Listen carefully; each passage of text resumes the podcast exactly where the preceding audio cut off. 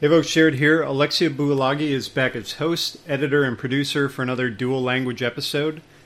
You are listening to the English version of that interview, and this week she's speaking with Marianne Péron-Doise about Crimario and the EU and the Indo Pacific. We are still looking for audio editors to add to our team, so if you're interested, please email us at ccontrol at cimsec.org with your resume. Finally, I want to take the opportunity to recommend our partners in the CIMSEC Podcast Network, the Bilge Pumps. You can find Alex, Jamie, Drac, and Apollo Iron Brew bottles wherever you download your podcasts. So, on that note, I'll turn it over to Kimber's Men. You're listening to Sea Control, hosted by the Center for International Maritime Security.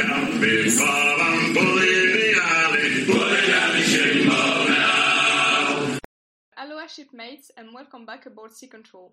Today I'm joined by Marianne Péron-Doise and we are going to be discussing maritime security, France and Indo-Pacific strategies and the Crimario 2 initiative.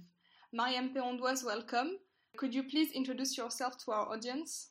Oh, hello, Alexia. I'm very glad to be here and to be invited to this uh, podcast. Uh, well, to say a few words uh, about me, uh, I am a research fellow at the Strategic Institute for Research Topic at the École Militaire in Paris, which is a multidisciplinary uh, research center that depends of the Ministry of the Armed Force. I'm there since 2015.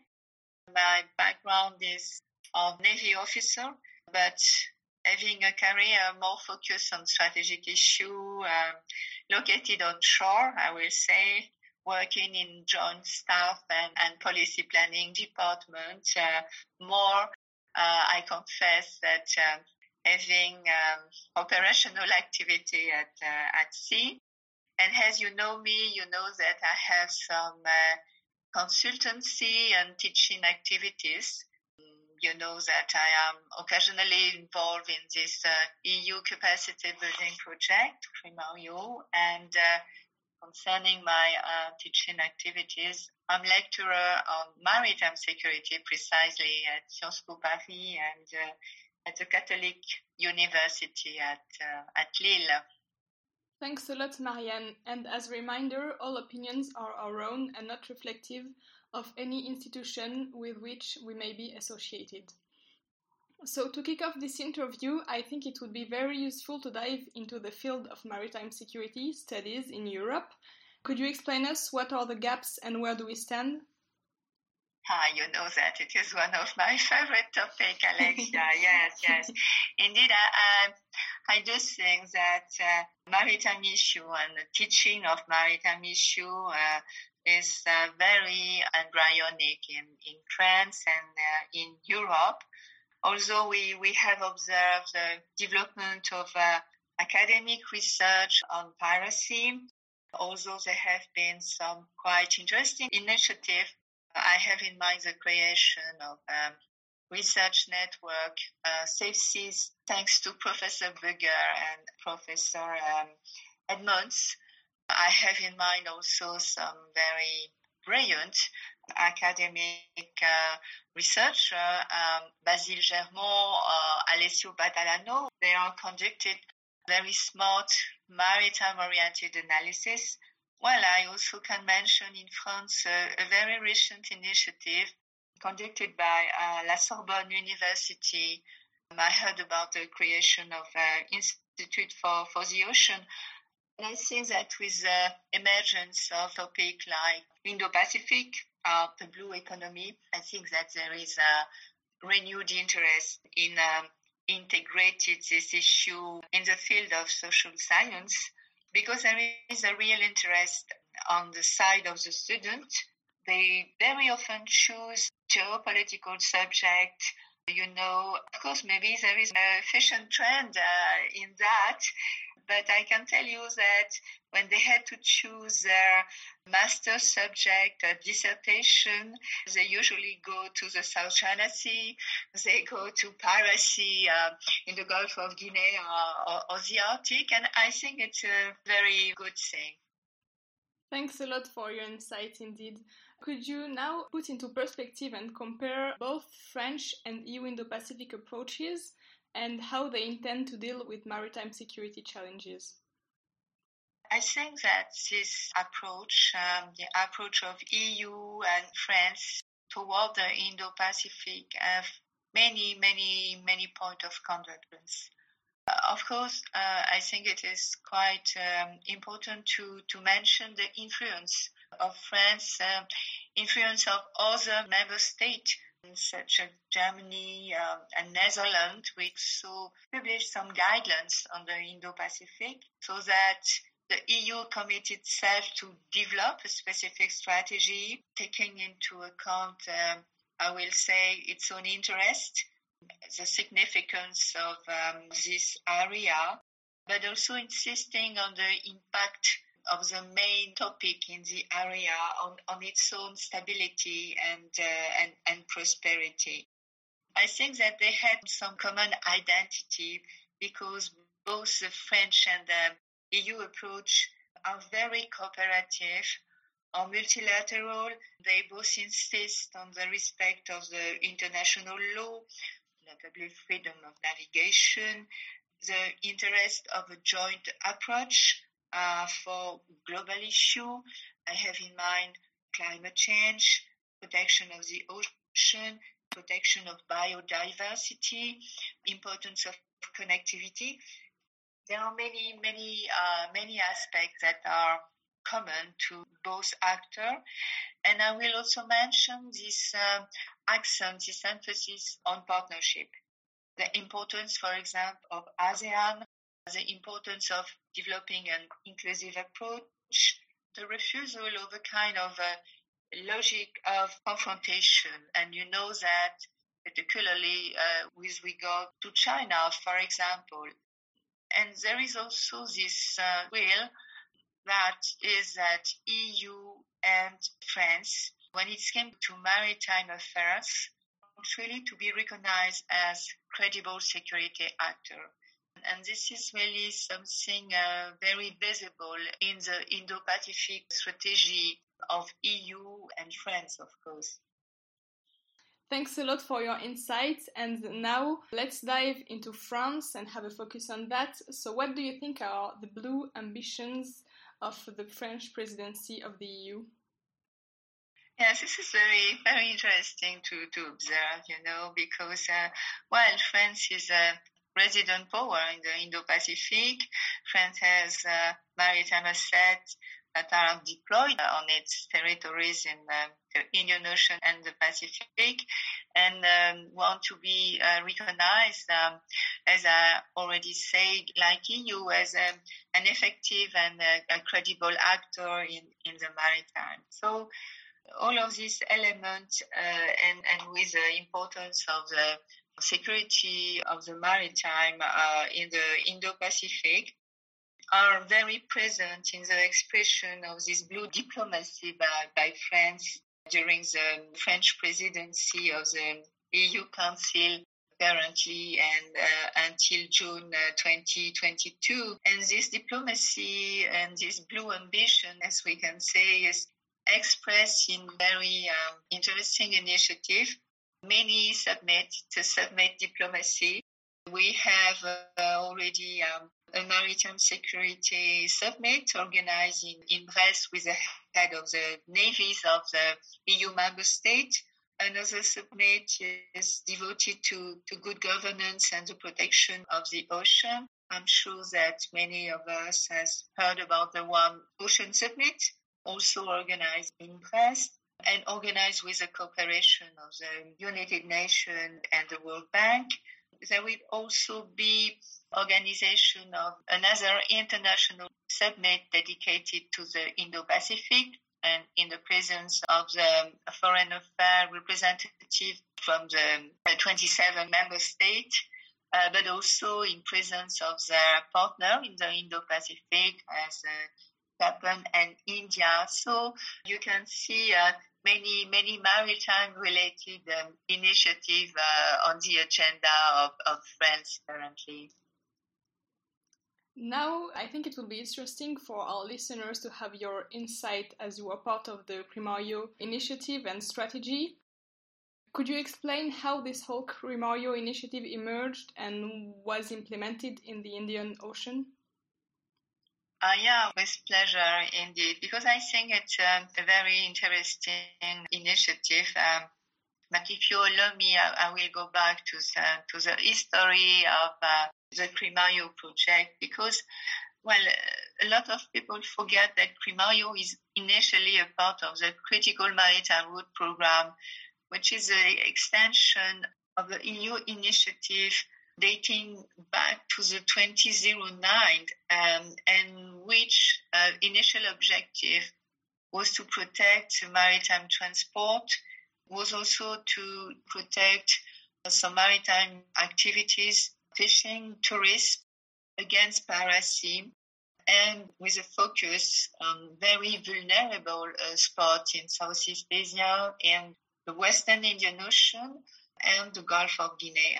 And the objective of this initial program was and is still to strengthen maritime capacity of the littoral state and particularly in uh, enhancing exchange of maritime information, reinforcing regional cooperation, notably with Coast Guard and uh, policing agency at the national level, at the regional level, but also trans-regional level. And we had the first sequence with, we can call CRIMARIO 1 from 2015 to 2019, which aim was to, to support the development of the Djibouti Code of Conduct and the emergence of the regional security architecture in the Indian Ocean with the creation of three maritime centers for information sharing. And it was, and it's still in, in Yemen, in Sana'a, in Tanzania, uh, and in Kenya. And uh, not to forget also the setup of a regional maritime training center, uh, still active in, in Djibouti. And, and then the role of CRIMARIO One was to consolidate this uh, architecture and uh, did it by uh, developing a maritime information sharing uh, platform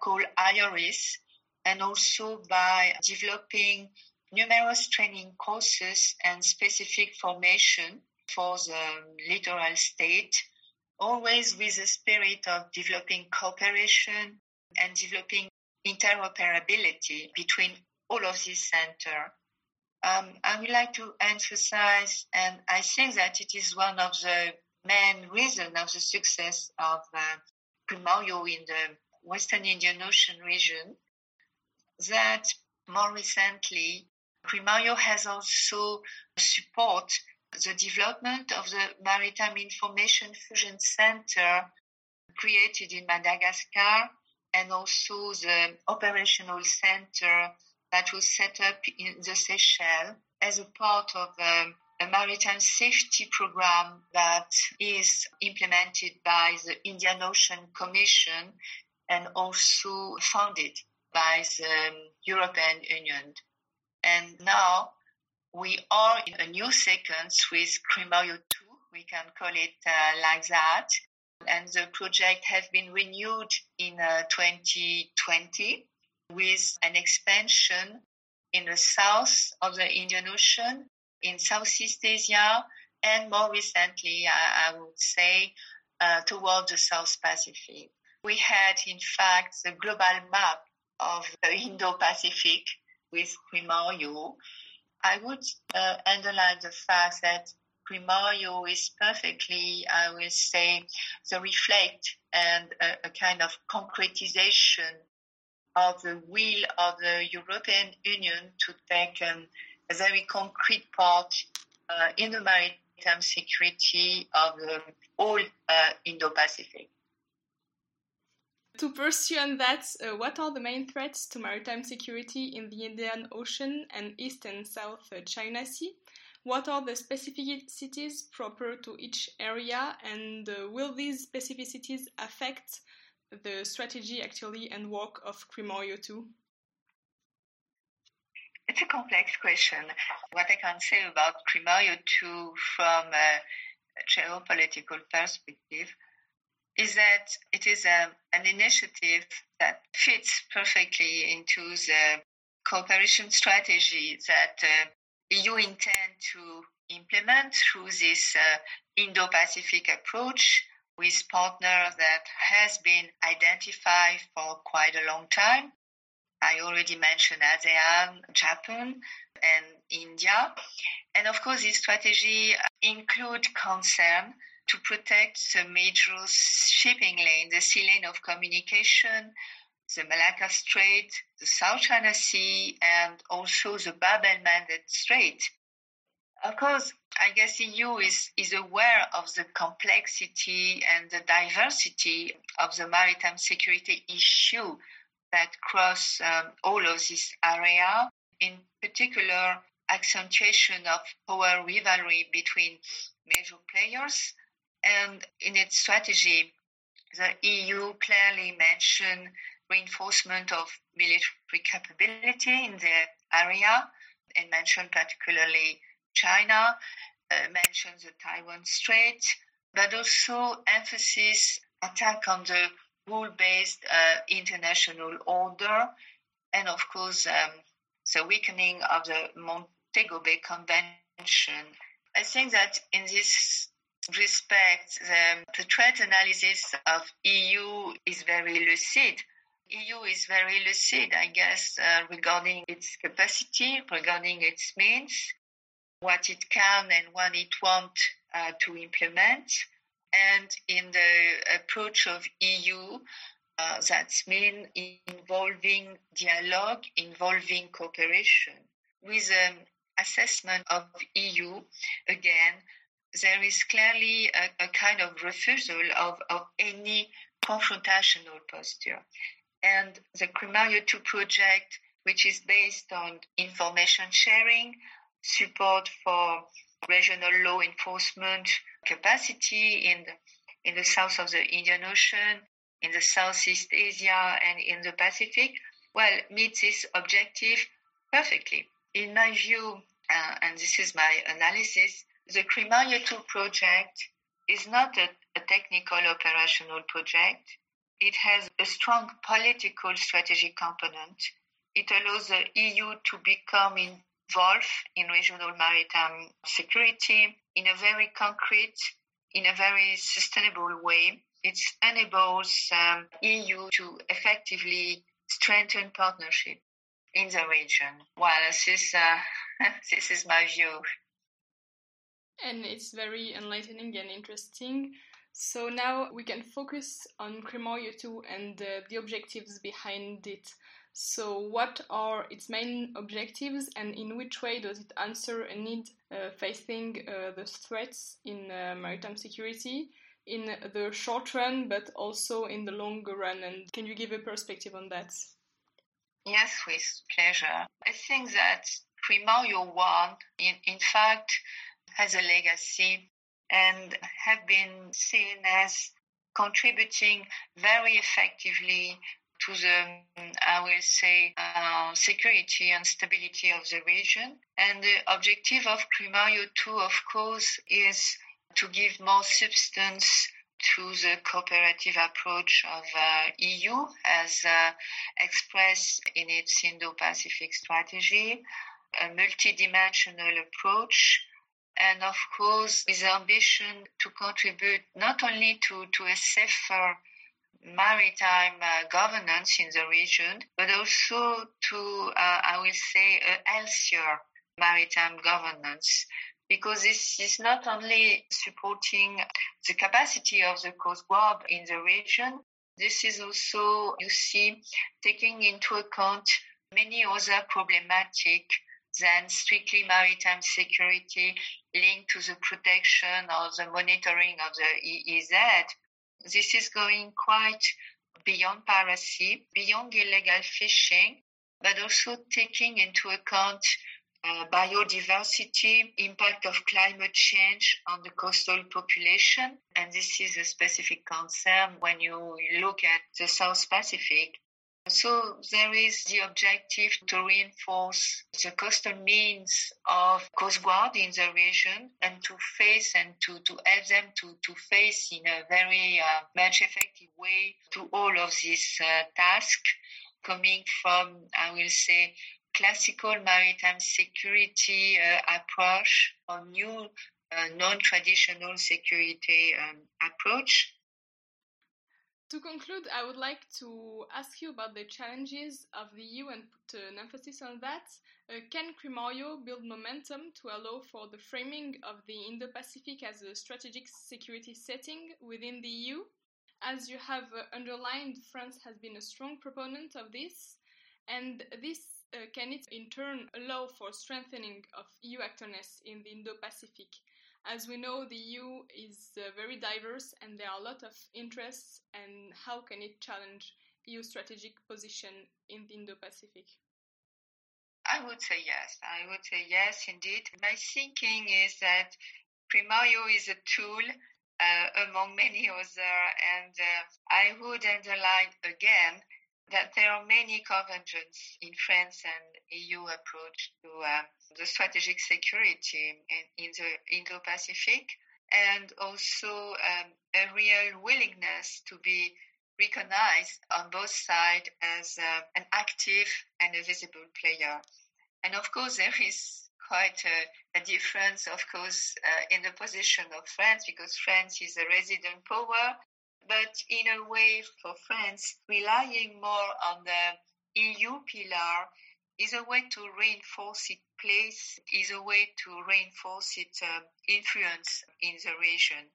And for, for both EU and France, I think that there are benefits in this common vision, in this common approach, because both of them finally they can go through what we call a blue diplomacy. EU and France can take part to dialogue within the main regional organization, within the main maritime forum of, uh, of the region. And I have in mind, of course, ASEAN, uh, the Indian Ocean Commission, IORA, the Pacific Island Forum, specific initiatives like IONS, where France is a member and where EU can be inviting.